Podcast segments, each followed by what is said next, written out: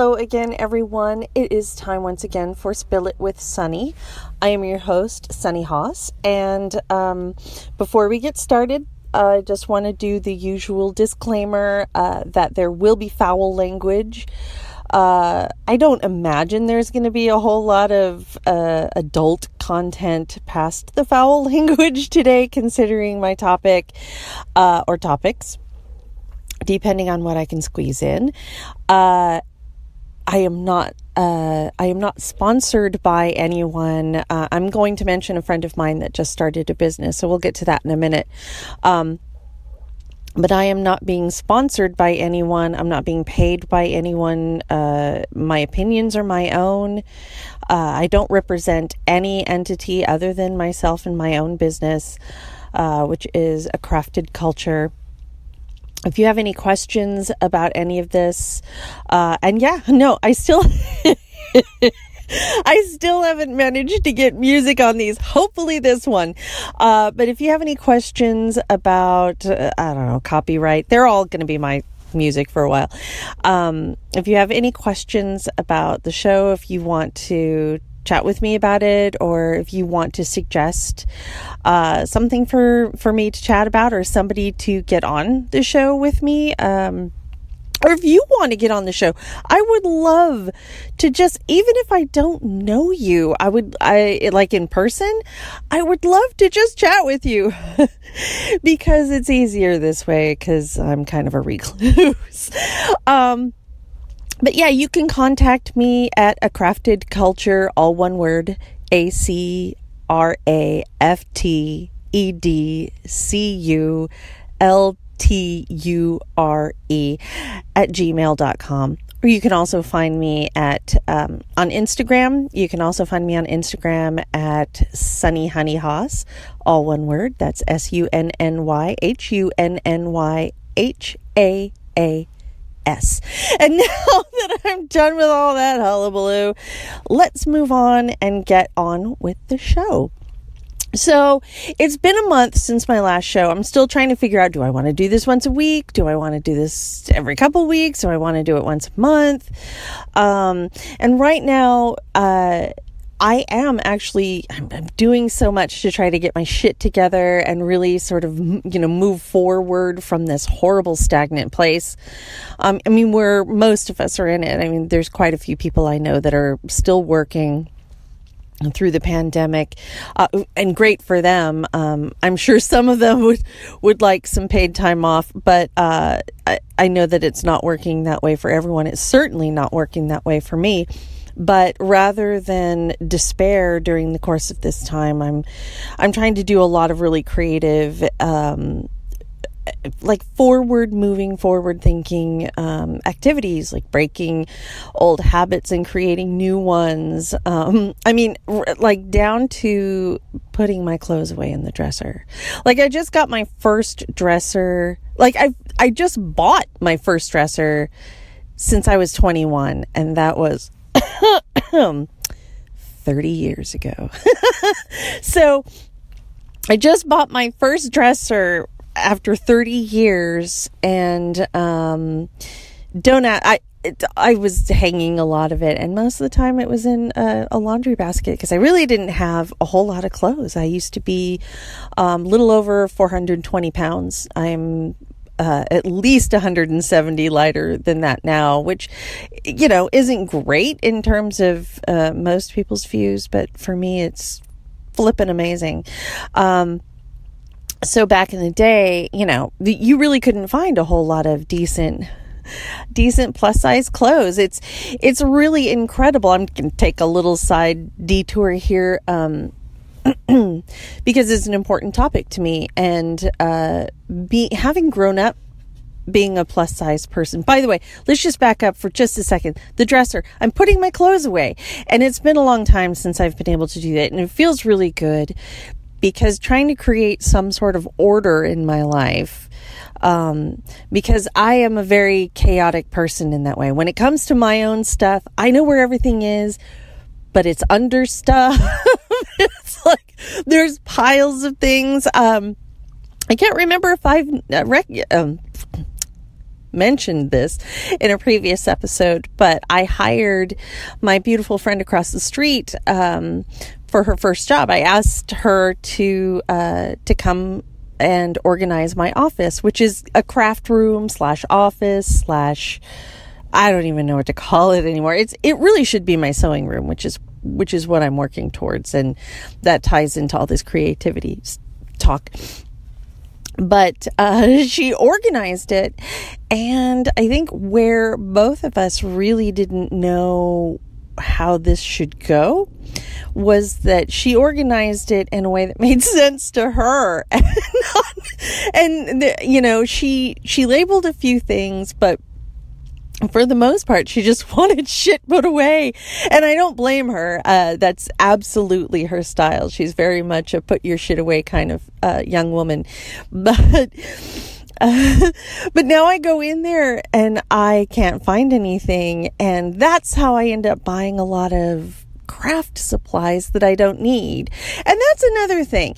So craft supplies, shouldn't there be like smaller sample-y sizes? I mean, I know they want to sell a lot of whatever, but wouldn't you just love it if more often than not you could just get like like sample sizes of certain paints or glues or whatever, because you don't really need like this giant tub of, of Mod Podge or I think it's Mod Podge. I can't remember. It's too early in the morning. Just leave me be. Anyway, so I uh, get to put my clothes away. I have a lot of clothes now because once I lost... Uh, Once I lost so much weight, I mean, as it is, as you're losing that much weight, I had gastric bypass. So, um, anybody who tells you, by the way, that that is the easy route, anybody who suggests that that is an easy way to lose weight is out of their fucking mind. Um, It is not easy. It is under no circumstances easy. And the really, really hard part is keeping it off once you've lost the weight. Um, for me, it was less about aesthetics because I had way too positive of a mental image of myself. Like I, I literally saw myself at four twenty the way I look right now.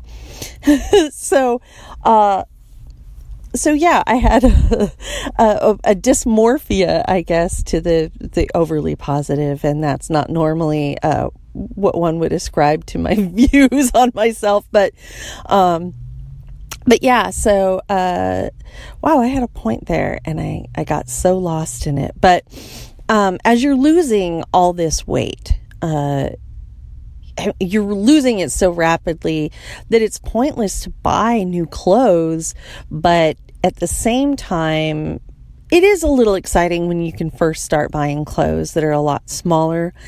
And um, so that's exciting. And then all of the sudden, you've got this like almost overwhelming feeling of, oh shit, I really wasn't prepared to have to replace my entire wardrobe and, and how much that would cost and um, how frustrating it would be because, you know, when you're going to the when you're going to the the store, there's always just, you know, these horrible boxy things. And this was Ah, uh, my God, it was almost, it was ten years ago this, this coming March, uh, in twenty twenty-one.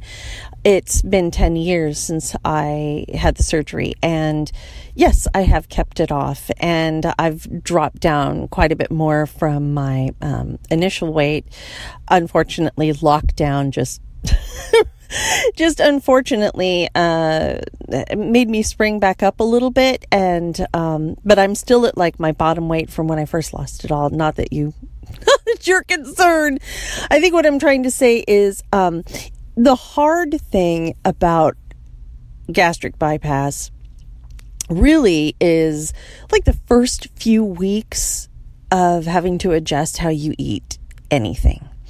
Um, And and I'm not going to go into, we'll go into the actual, one of these days soon, I'm going to go into gastric bypass uh, conversation because it's something that um, many of my plus size friends have asked me about over the years. And I've tried to give them as much information as I could about whether or not they it would be a good idea for them based on uh, the massive lifestyle change that you have to go through and the struggles you have with your friends and your family, et cetera.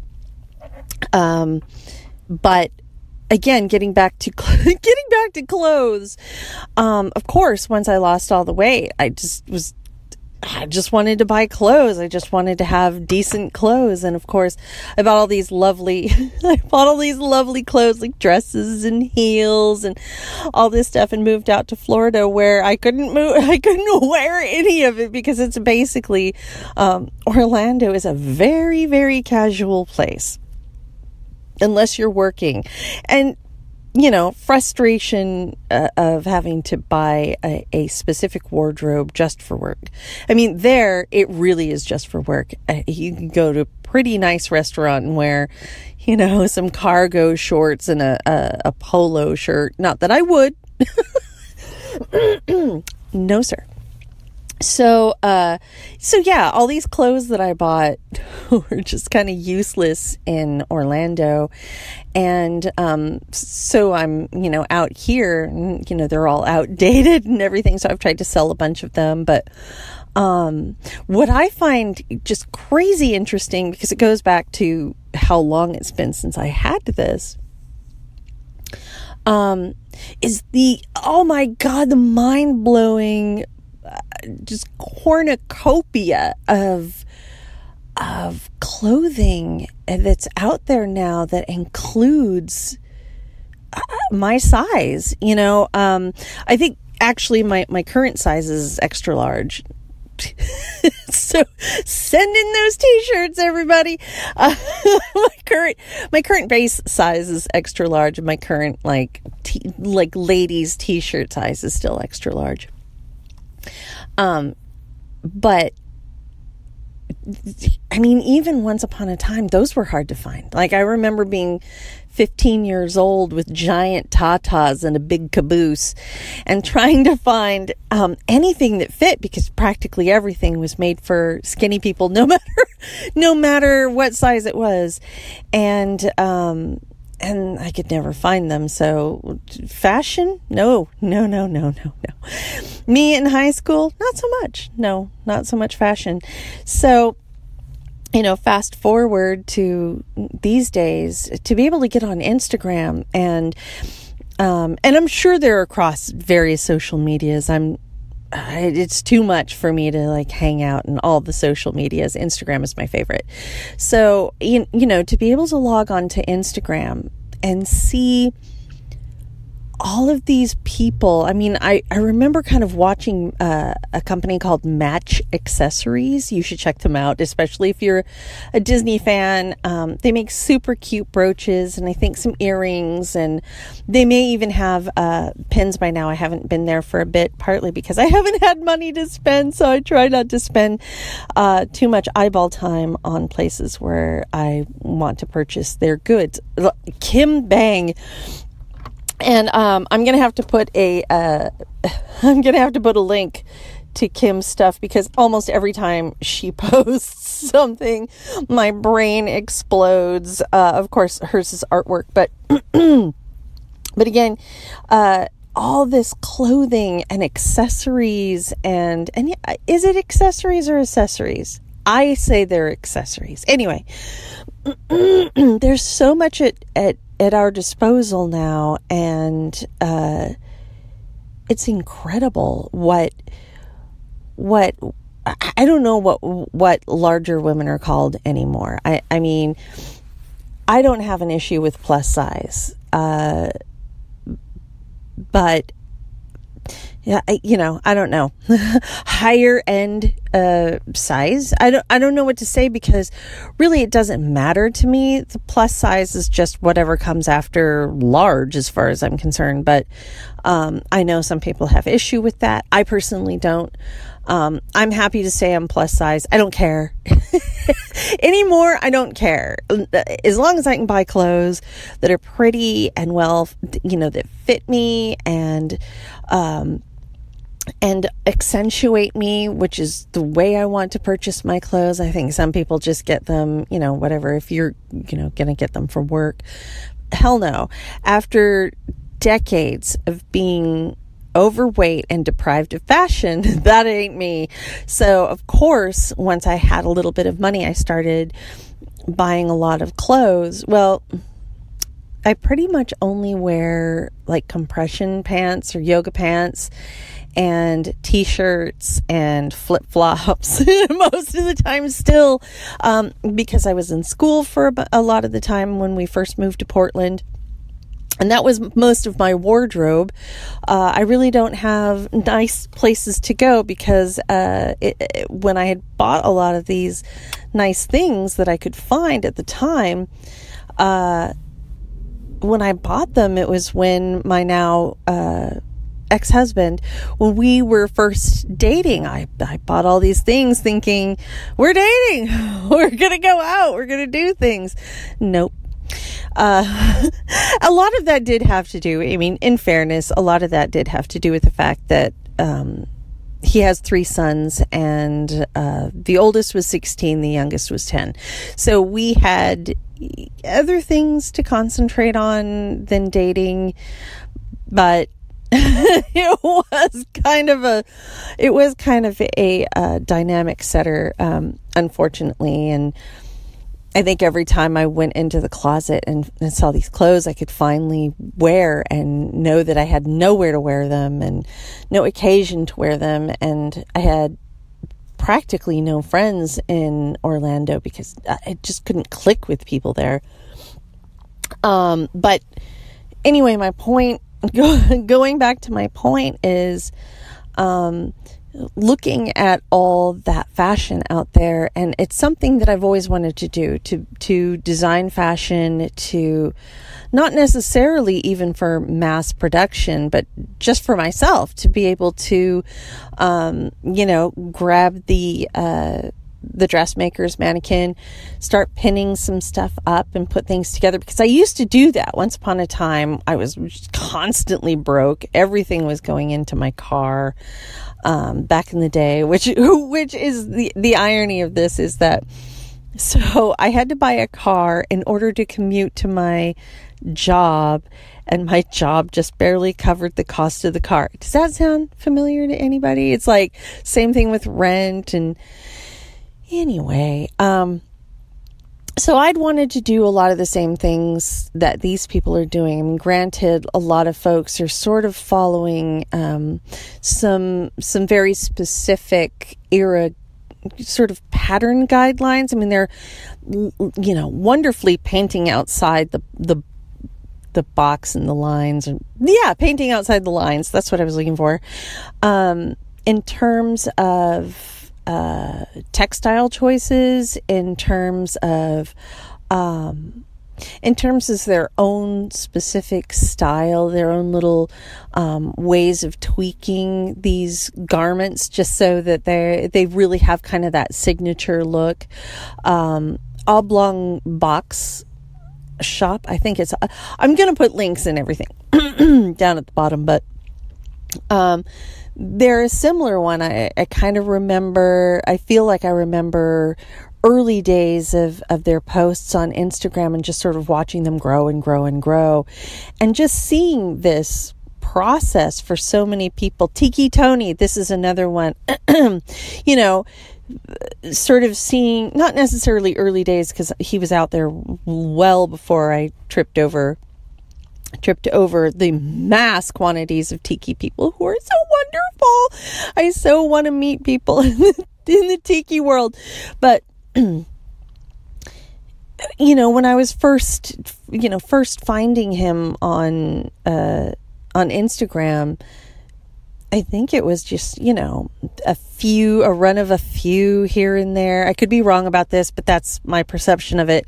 That, you know, for instance, uh, they had this like super iconic mermaid, uh, tiki mug, of which I wanted one really badly. And now I've sort of slowed down the concept of spending money on extraneous things. But, um, I, I remember them being a small enough run that they would sell out pretty quickly from my recollection.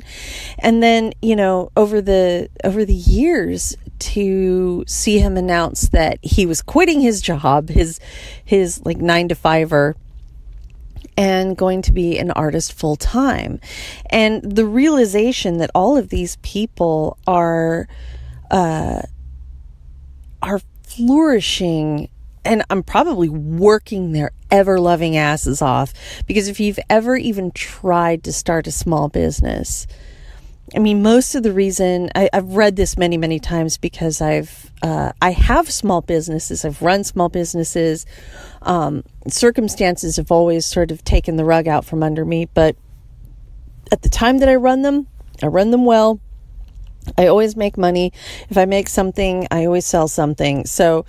Um, that isn't to say that it's great, uh, because I, I don't think anything that I've been making um, is something that I either could logically continue to make, like a lot of like beaded jewelry with little teeny tiny beads.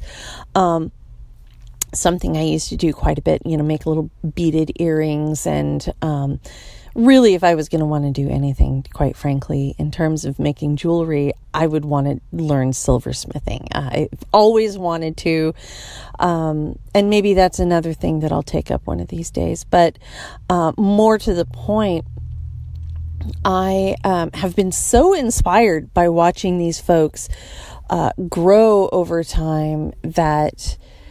I'm really sort of looking at myself and knowing that I've been a creative person my whole life. There's, n- I mean, there are two things, I'm going to say three things, three things I have always been. Day one, always been.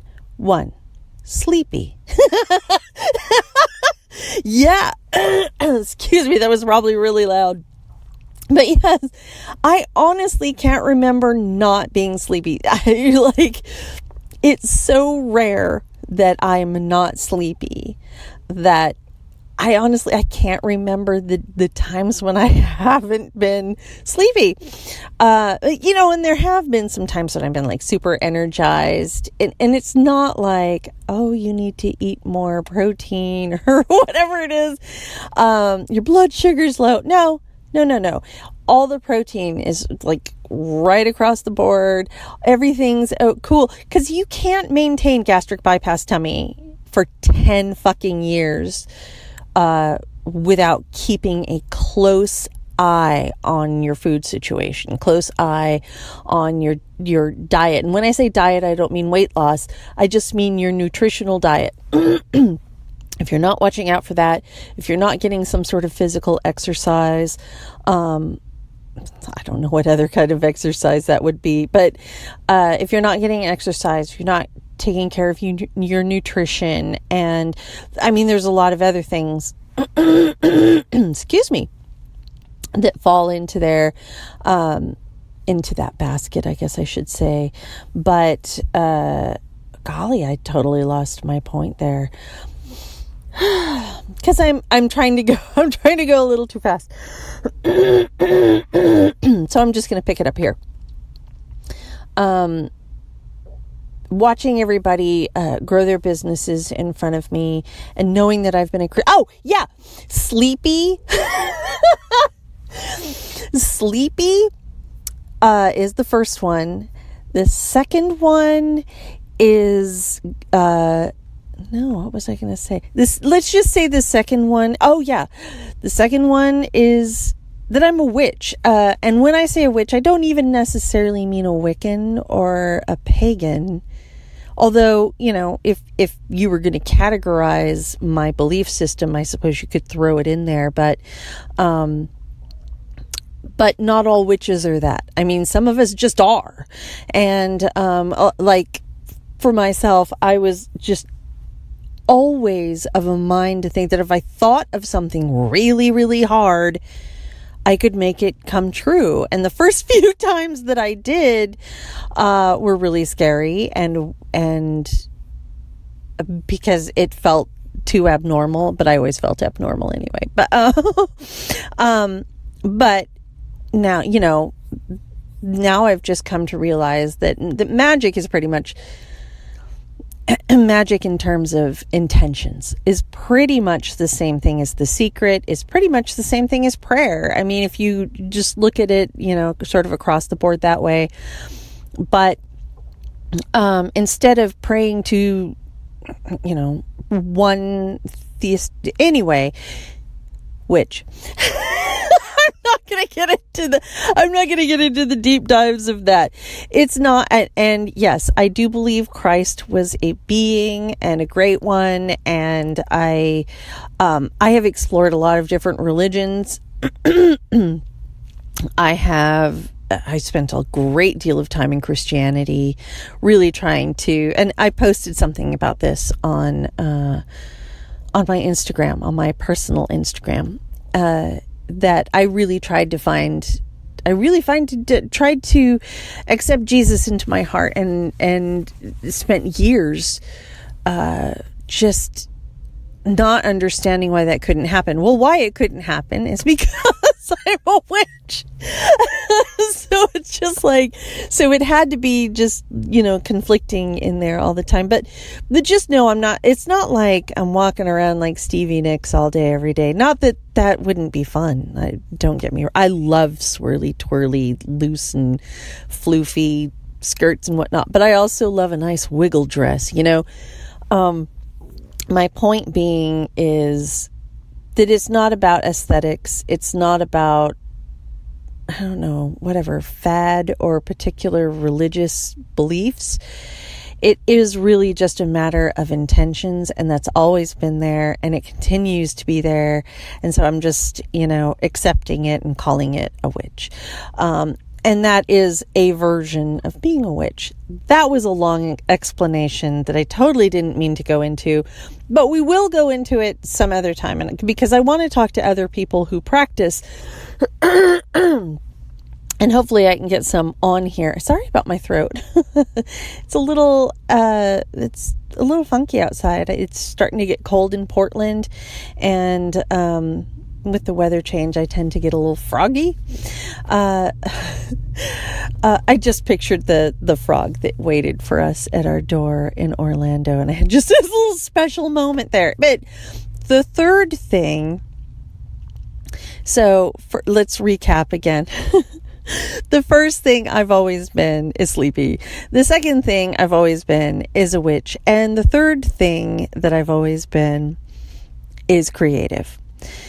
And uh, to the point where um, it was one of the first things that my mother decided was going to be uh, a little too heavily focused on uh, really early on.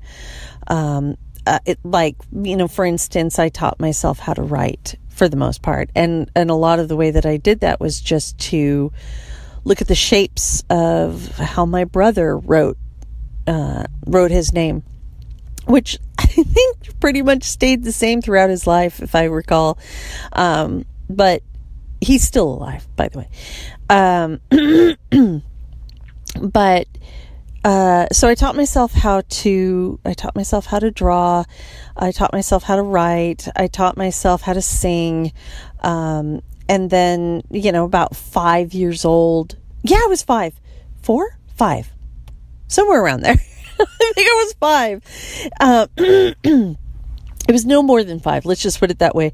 Uh, my mom bought an electronic organ to uh, to torment everybody in the house. Uh, oh God, that just oh that that organ. Anyway, um, so she got free lessons from the store that she bought the organ from. And so she decided she was going to give me those lessons. And so there I am, this five-year-old kid in a, you know, a swamp of swamp in a group of grown adults. And we're all learning, you know, to play the organ.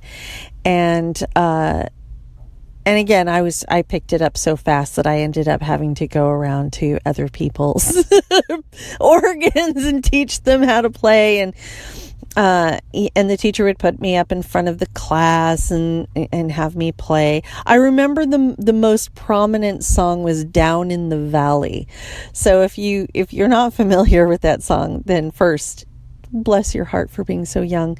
And then second, uh, go ahead and look it up. It's not exactly the most uh, uplifting song for a five-year-old to spend a whole lot of time focusing on. Uh, and then, of course, it became this sort of show pony thing. This, this, the organ stuff uh, became this real show pony thing for my mom because it was really good at it. So anytime somebody would come over, I would have to play, and heaven forbid I make a mistake. And then the next thing I know, she's hiring somebody for private lessons, and I never said that I wanted them. So it, it, you know, creativity has uh, it has always been there, but there's always been some sort of um, interference. And me being uh having been like really kind of beat down early on, I'm sure you're starting to get an idea of where that came from. But, uh, you know, it wasn't all her, but there was a great foundation of I'm, I'm worthless that, that came with that. And, and not worthless as a whole, but I'm worthless if I'm not entertaining people. I'm worthless if I'm not serving them. I'm, you know, um, but yet this kind of pride in my creativity, it was very um, confusing. And so a lot of times the only thing I could control was not doing the thing that pleased my mom. And uh, until I learned that it pleased other people, and then it was just sort of, uh, well, what's the next thing I can learn how to do?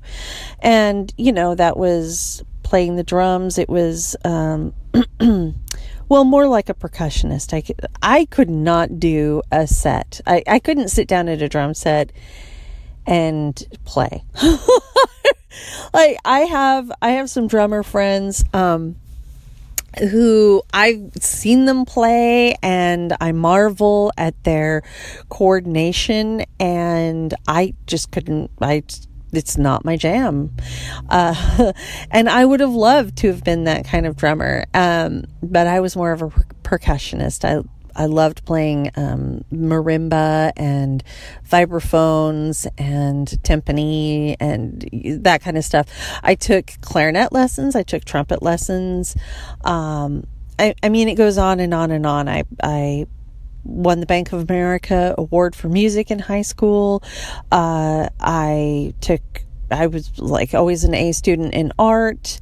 Um, and, and once again, I mean, I was when I went to college as well. Um, I literally had three of my teachers standing in the art quad one day, uh, arguing over which which of their disciplines I should be focusing on. One was drawing, one was pottery, and the other was theater. And uh, I don't even think my voice teacher got to got to uh, insert his opinion on things, because I had already really decided that a uh, a life in opera wasn't for me. Um, it was, I think I was about twenty-eight at the time when I was being told that if I, you know, took about seven years of lessons, that I would absolutely be able to join an opera company. And, uh, you know, that was followed up by, they're very expensive. The lessons are very expensive, and you probably wouldn't be a lead, maybe ever. You know, because I was a mezzo soprano. I'm probably more of an alto now, but um, I have kept up my practice, so you never know. Um, the problem, you know, aside from uh, the expense of the lessons and the length of time it would take me to be a part of that, uh, was the fact that as, as I was going through the classes and, uh, tuning my voice more to classical voice, I was finding that I was losing, I was losing the style of singing that made my heart, uh, full, and that made, uh, that made me excited, or made me, um, able to let some of my emotions out, or able to, because they're so huge, my emotions are huge. Um, and yeah, that just, sorry, that just stopped me in my tracks.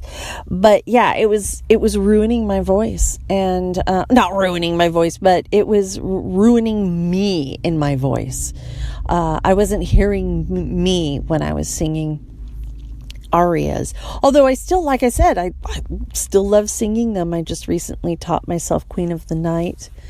Um, I couldn't get, I couldn't get to, uh, to the true soprano registers, but I'm um, still pretty proud of where I got. Anyway, I think what I'm, what, I just threw my glasses across the room. I think really what I'm trying to get at is there's been something pretty much always. Pottery, jewelry making, um, I can't even, oh, I made costumes for a while. I literally spent night after night after night hand sewing individual feathers uh, onto um, a couple of people's just various costume pieces so that they could be uh, Papagena and Papageno from The Magic Flute. Little tie in there. um, they were both opera singers. And uh, yeah, I've done so many things. Like, as I'm talking to you right now, I'm going, oh yeah, I did that. It's like, I worked at a law firm. at a law firm um, for a few years. And uh, in order to make a little extra money, because strangely enough, I did not make the best money as a receptionist there. But um, I would fix people's jewelry for them. So if they had like a beaded necklace or something like that, I would say, okay, if you've got something sitting in your in your jewelry box, then by all means, bring it in, bring all the beads in. And, uh, if you want me to put it back the way, the way that it was, then I will do that. And, uh, if not, I will create a whole new necklace for you. And I think I charged like fifteen dollars. It was, you know, reasonable. And I under, um, of course I undercharged for my time because I didn't know the value of my work. And then, uh, And then a little later on, I would make these, um, I used to like to draw letters with elements of, of someone on the inside of each of the letter of their name. So, you know, since I often couldn't really afford something like birthday presents or Christmas presents, what I would end up doing is, uh, you know, drawing something, uh, making something. So that's what I had found. I was probably about twenty-one. Oh God, I'm so sorry. Um, so I would make these drawings, and of course I would make them while I was waiting for phone calls when I was working on the, um, the phone bank. And, um, and all of a sudden, you know, people started seeing them, and I was getting paid fifty dollars for one of these, each of them. And I think I sold maybe, um, just over a few months, maybe about six or seven of them. Uh, and I remember, you know, like walking into one of their house and seeing it framed and on the wall. And that was such a trip for me. And, um, even in drawing class in college, to have someone buy one of my pieces, we were in the same class. And, uh, I had done this really, I, I'm going to say it was a decent drawing of David Duchovny, because this was really in the height of X-Files time. And uh, so I did this really great drawing of David Duchovny. It was huge too. And she's like, I'll buy it off of you. And I think it was seventy-five dollars. Again, devaluing my work. And and uh, she took it home and put it in a frame. And, and still that, that shocks me that... that people were taking my work home and putting it in a frame, because again, I was often told that I just wasn't good enough. And of course that led to me telling me that I wasn't good enough. And so here I am. Oh my God, I actually got to the back, back to the salient point, you guys. Can you believe it? So here I am, all inspired by all these, all these people who are, I mean, at it every day. Eva from Critterology, just Critterosity, sorry. I went somewhere else there for a minute.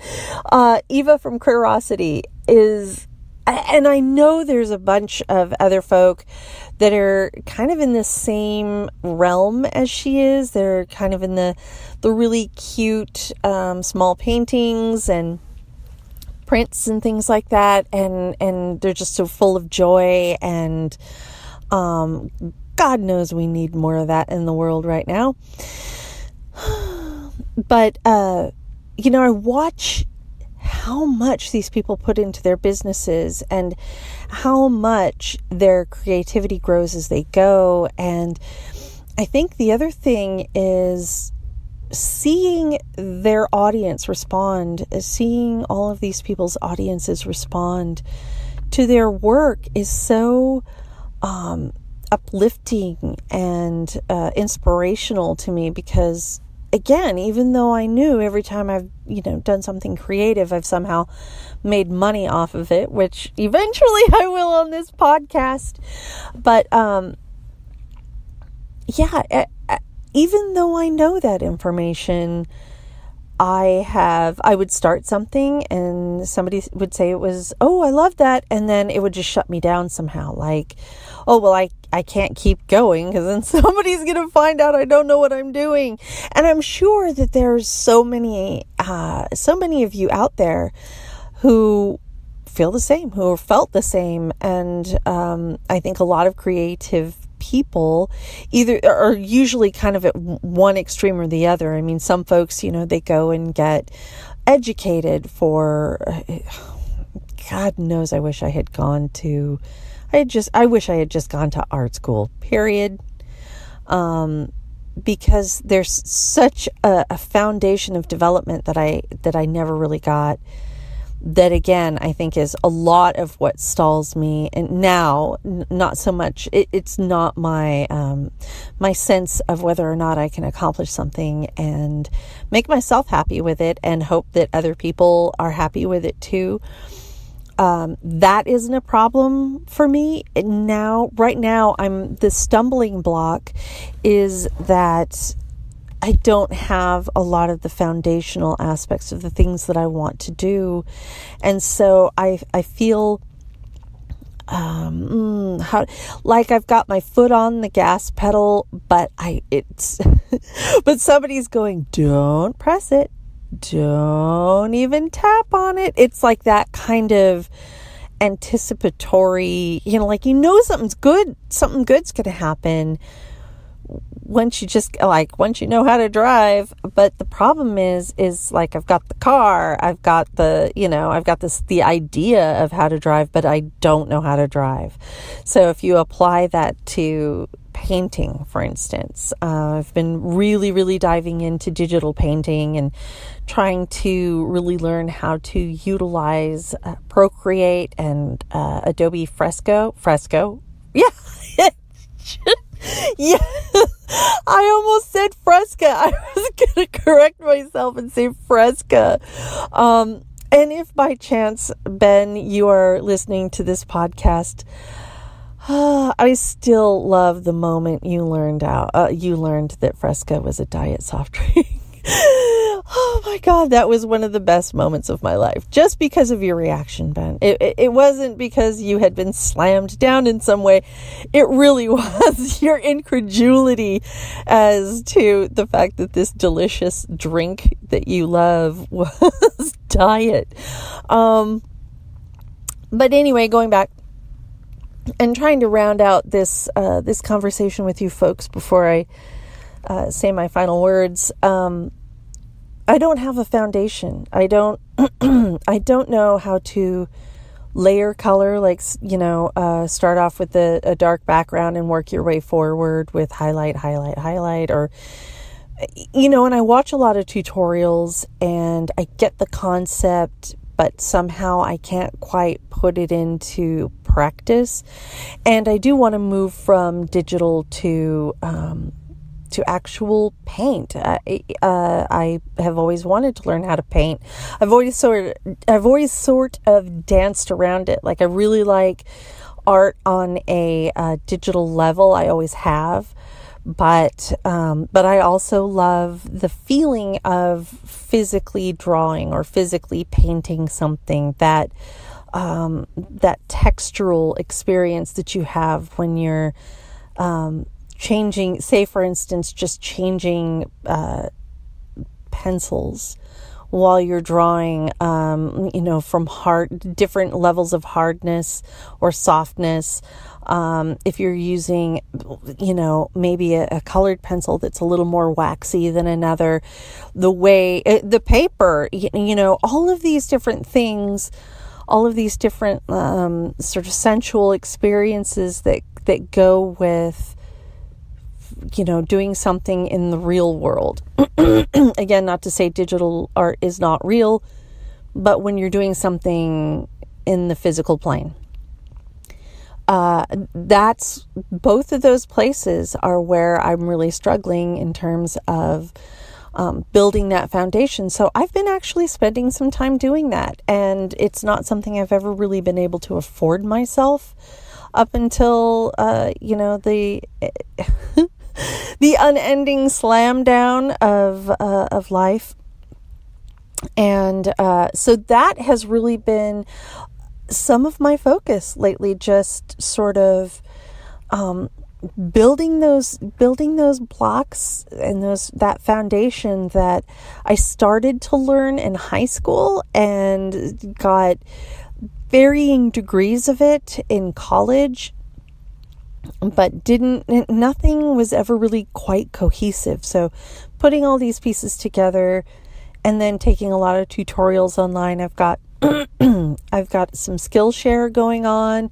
I look for YouTube tutorials. Um, I think there was a, a another one, like maybe Craftsy, uh, that I've got going, and, um, and I want to get my sewing back up. It used to be, I started to tell you this, it used to be that if I didn't have something to wear, that I would grab um, an older dress from my closet, something that I couldn't wear anymore to work because it was just a little too worn out, or something maybe tore on it, and I would completely put like a new collar on it. I would take some other fabric that I had in my bedroom and just completely put a whole new neckline on a dress, and Um, just so I had something special to wear when I was going out with all of my friends who could easily just go buy a twenty dollars dress at um, Contempo Casuals or Foxmoor, for those of you, once again, who are old enough to remember. Um, those those places were not an option for me. In fact, I would go shopping with my friends. I love this story, because it should really tell you uh, a lot about me and how I felt about um, the exclusionary aspect of fashion when I was a young woman with a lot of uh, extra padding. We would go into Contempo Casuals, my friends and I, because they were all thin. That's just not bandy about. They were thin. Uh, most of them still are. And uh, we would go into these stores to just, you know, browse, or, or you know, maybe pick up a, a sweater or something like that for one of them. And of course, I'd be wandering around with, with them. And uh, I finally got so tired of some, you know, small waif-like thing walking up to me and very, like, almost freaked out, say, just go... Um, can I help you with something? Are you trying to find a specific size? And, and at first I, I mean, I'm still offended, quite honestly. Um, but after having worked at Lane Bryant for about a year, uh, I also came to realize that people would saunter into a store and just literally have no idea what the size range was. So, um, I don't understand what their big deal was, but once again, it was kind of like walking into the store for Mean Girls. And so I finally got to this point where I would just, I would just sort of go, um, I would like grab something small, like a, a, a like a sweater, cro- like a cropped sweater, um, that basically looked like it was for a six-year-old. So I would, I would take it off of the rack, just waiting for, for one of them to, to come to me and go, "Are you looking for a specific size?" guys? And I would just hold it up and go, yeah, I'd like to go try this on. Can I, can I have a dressing room for this? And just watch their faces fall. And then, of course, you know, let them off the hook. But um, I hope I made my point with them. I'm like, no, I'm just waiting for my friend to try on her clothes. So um, I think that, you know, I think that pretty much uh, gives you some sort of an idea of where my brain is lately. Um, I'm sure you're sitting at home just wringing your hands and wondering. But if you're here, then that means you cared enough to listen. And of course, I appreciate that. I, uh, I'm really genuinely not doing this to hear myself talk. In fact, I actually recorded this episode, I mean, easily five times. And the first one was, uh, it was before the first presidential debate.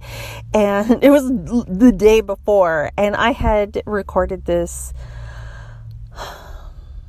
I'm going to say, love letter to America about how I would like to see our government move into a different direction of, uh, I, I am a huge proponent of nonpartisan government. Um, I feel like all this fucking bickering, this, just this past four years has just, I mean, seriously made me want to grab people's heads and clobber them together.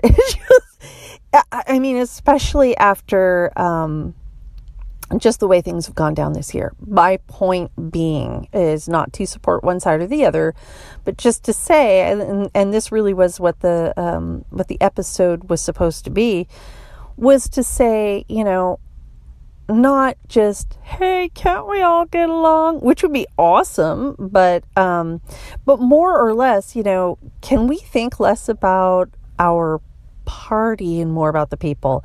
And and there were a few other, you know, thoughts and ideas, and most of them were pretty neutral.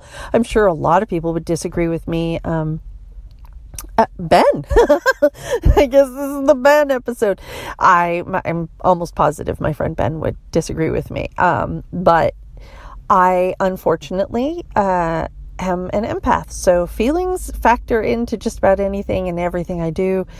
And uh, the feeling around me is palpable, and um, the anger that each side is, is feeling toward the other is just unnecessary. It's just so completely unnecessary, and and so is the imbalance of um, of everybody's perspective. I mean.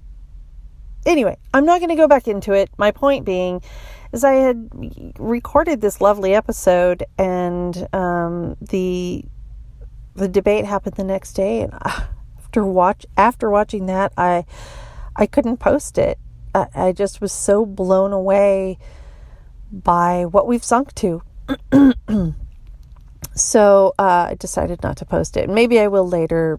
Down the road somewhere after, well after election time, um, because that's the other thing that's just been sort of sucking my energy is um, I, I'm sort of battening down the hatches inside, most mostly just because Portland is kind of a hotbed of, I, I'm sure you've noticed by now, because the only time we get on the news is, is when we're peacefully protesting and somebody attacks us, or if, you know, uh, certain groups decide that they need to whip out their guns and start showing everybody what big ass holes they are. Anyway, bottom line is we are a very vocal city. And uh, I believe very firmly that there is going to be uh, civil unrest no matter what happens uh, during this election. So I've been battening down the hatches and um, getting kind of a little depressed. I am, am usually crammed into my ten by ten bedroom. Um, that's where I live most of my life. So, um, yeah, been feeling a little low about stuff like that, but I, uh, like I said, I am distracting myself with great things, uh, creating new habits, like putting my damn clothes away again. And, um, I've always hung them up, by the way. I've like my shirts and stuff like that. Let's not, they're not all on the floor like they were when I was twenty.